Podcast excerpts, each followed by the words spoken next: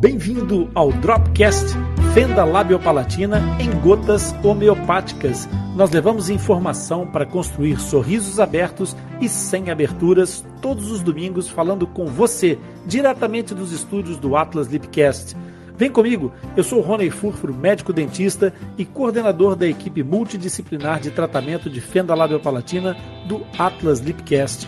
Aqui no Dropcast eu vou responder, vou explicar e comentar um fato, uma dúvida sobre fenda labiopalatina, aquelas dúvidas que aparecem mais frequentemente e que se transformam numa pedra no seu sapato. Então, se você quiser que o tio Ronda responda a sua dúvida, pode enviar um e-mail para o nosso back-office atlaslipcast.com que o Zaqueu estará aqui para te representar, você que é mãe, você que é pai de fissurado, ou você mesmo que é fissurado, você tem aqui o Zaqueu para te representar e trazer as suas perguntas para que o tio Rony responda. Mas se você quiser participar diretamente, também pode entrar diretamente na nossa live. Agora, se liga no que o Zaqueu tem para te dizer. Olá, meu nome é Zaqueu Fonseca, sou fissurado e reabilitado e vou trazer as perguntas que você nos envia para. Rony responder e explicar. O Atlas Lipcast é o único podcast totalmente dedicado às anomalias congênitas da face, especialmente a fenda lábio-palatina. Agora, se é a tua primeira vez aqui e se gostares do nosso conteúdo, não te esqueças de subscrever o nosso podcast e ativar as notificações. E isso é muito importante para nós. Para você não custa nada, basta clicar aí num botãozinho e dizer que gostou ou fazer o seu comentário. E isso vai fazer com que os motores de busca percebam a relevância desse assunto e daquilo que nós produzimos para você. E então, vamos ao que interessa. E o que é que interessa, Zaqueu? Boa noite. Boa noite, Corrone, boa noite a todos. Tudo bem, Corrone? Tudo e contigo, Zaqueu. Bem, graças a Deus. Então, hoje nós bom. temos uma pergunta de uma, mãe de uma paciente. Uhum. Ela falou a seguinte pergunta. Meu nome é Abel Vicente, sou mãe de um paciente. Eu queria saber se a síndrome de Chagas tem algo a ver com a fissura e quais são os sintomas e se tem cura. Eis aqui, essa é daquelas perguntas bem, bem apresentada. Hoje, hoje foi um tema caprichado. Então vamos a isso. Charge, pessoal, charge é um acrônimo de uma síndrome, de um síndrome nesse caso. É, o síndrome de charge, ele, acrônimo, já começando por explicar isso, significa que é utilizada uma, uma sigla para dizer o que é que é, define esse síndrome. Então, essa, essa definição de, de- da síndrome, do acrônimo, ela está relacionada com as letras C, H, A, R, G, E. Por isso é que se lê síndrome de Charge. E a síndrome de Charge, ela, pegando aqui no acrônimo, para eu, eu não me perder também, é, a letra C está relacionada a um dos, dos fatores, um do- uma das características desse síndrome, que é o coloboma. O coloboma ou a microoftalmia. As duas coisas podem acontecer, porque depois acontecem não necessariamente todas as situações da síndrome na sua manifestação, mas a gente já entra por aí. Então, o C vem de coloboma. O coloboma, o que, que é? Uma, é uma espécie de uma é, de um rasgado da, da, da íris, aquela parte colorida do olho, tem uma bolinha escura no, no centro. E o coloboma é como se esse, essa bolinha preta tivesse rasgado a parte colorida do olho e ficasse com uma, uma parte é, escura, uma parte preta, interrompendo aquela parte colorida que está à volta da, na, na íris. Isso é o coloboma, é uma das características importantes da, da síndrome de Charge. Portanto, está relacionada a essa letra C. A, a letra H é, ela está relacionada a situações de problemas cardíacos. vem do inglês, do, do heart, heart disease, por isso a, a malformação cardíaca também aparece nessas, nessa síndrome é, com diferentes graus de, de afecção. Depois, a letra A tem a ver com a atresia, atresia das coanas, ou, no caso, é, pode, pode ser não necessariamente é, uma, só a atresia, pode ser mesmo uma estenose, uma, que é uma redução de tamanho. As coanas são uma espécie de canal que liga as fossas nasais aos seios maxilares. E havendo uma, um pouco desenvolvimento do terço médio da face, que é comum nessa, nessa síndrome, é, acontece uma diminuição desse da, da, luz dessa, dessas coanas. Portanto, há uma atresia que pode ser uma, uma malformação com maior ou menor intensidade também. Todas essas características que eu vou falar.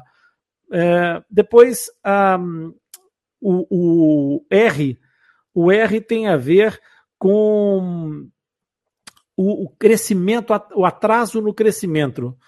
Pode ser o atraso não só do crescimento fetal, do crescimento da criança intraútero, mas também o atraso cognitivo que também pode acontecer, algum retardo na, no desenvolvimento cognitivo e, e intelectual do, desse paciente que sofre da, do síndrome de Charge. É, depois, a letra G tem a ver com ah, alterações do trato geniturinário. Pode haver algumas alterações dessas, dessas estruturas e também podem estar relacionadas diretamente com os, os fatores da síndrome. Do, no, no, caso, a síndrome tem características principais e secundárias, mas a gente não vai entrar por aqui, senão esse não seria um dropcast, seria um, um Atlas Lipcast daqueles bem grandes. Uh, depois, a última letra é a letra E, que tem a ver com os ouvidos, com a audição. Uh, os pacientes com síndrome de Charge têm normalmente alterações, podem ter auditivas e podem ter, inclusive, alterações do, do pavilhão auricular, da orelha mesmo, havendo uma implantação mais baixa, é, por vezes até uma malformação mesmo desse pavilhão, alterando a sua forma então, não só a questão da, da, da, orelha ter uma implantação mais baixa, ter uma forma alterada e, eventualmente, aquilo que as pessoas conhecem é, como orelhas de abano, é, que na, na, literatura científica é chamada de helix valgus.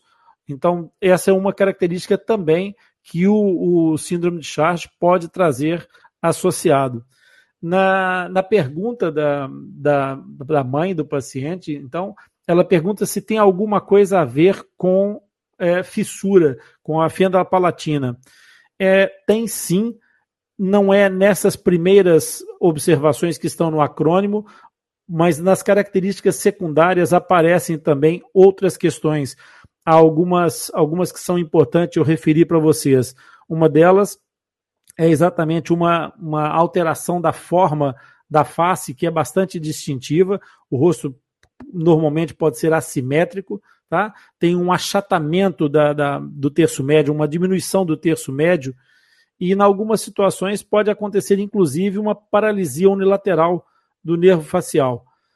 Há uma micrognatia, que é um, um o queixo desenvolve-se muito pouco, e sempre que o queixo desenvolve muito pouco, mesmo muito pouco, nós podemos ter o desenvolvimento dentro de uma síndrome ou isoladamente de uma sequência que foi descrita pelo médico francês Pierre Robin, é, que determina então a sequência de Robin, que está associada exatamente, associa a diminuição do desenvolvimento do queixo até a, o aparecimento da fenda palatina isolada.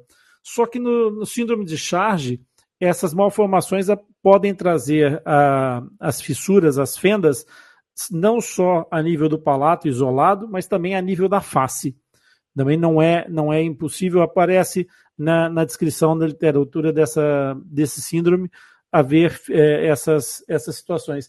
Dentro das, das situações é, secundárias, chamadas secundárias, essas seriam talvez as mais relevantes para essa para esclarecer a essa mãe essa situação. Depois ela pergunta É, sobre os sintomas, a gente já falou, mas se tem cura. É, não, nós não podemos falar propriamente em cura de um síndrome. Um síndrome pode ter tratamento, reabilitação, e, e efetivamente tem muita coisa que deve ser feita. Alguns cuidados devem ser tomados a nível do parto, especialmente com relação a garantir a via aérea desse, desse paciente, na, porque vai ter a tal atresia das coanas a, e, a, e a, a, a parte da, da, da, da, coluna de ar pode estar prejudicada na sua passagem. Costuma haver alguma fístula é, traqueal, mas é, é, é, uma outra, é uma outra característica mais complexa que eu acho que não, não é importante a gente entrar aqui. É, na, na, no desenvolvimento dessa, dessa criança em termos de apoio médico, o que é importante nós sabermos que algumas dessas características podem ser é, importantes em termos de sobrevivência e uma delas, a mais importante, é exatamente o cuidado com a via aérea. Essa criança vai ter naturalmente é, um, um percurso cirúrgico que poderá ser maior ou menor, dependendo da, da gravidade que a, que a fenda atinja essa, essa criança. Portanto, essa criança pode ter que fazer uma traqueostomia, essa criança pode ter que fazer uma, uma miringotomia, que é a colocação dos tubinhos transtimpânicos, que normalmente as pessoas chamam só de tubinhos, não é? porque tem é, é uma tendência né, também ali para o aparecimento da otite média, que é muito comum nos pacientes com fenda palatina né? E algumas e algumas crianças podem ter dificuldade na alimentação, fruto de todas essas características, paralisia do nervo facial unilateralmente ou lateralmente, é, por ter, ter essa, essa micrognatia a interferir com a capacidade dessa criança de se alimentar. Então, algumas dessas crianças poderão ter que fazer uma gastrostomia, que é a colocação de uma de uma outra alternativa para alimentar a criança que não seja pela via oral, ou seja, é colocada uma sonda diretamente para o estômago dessa criança.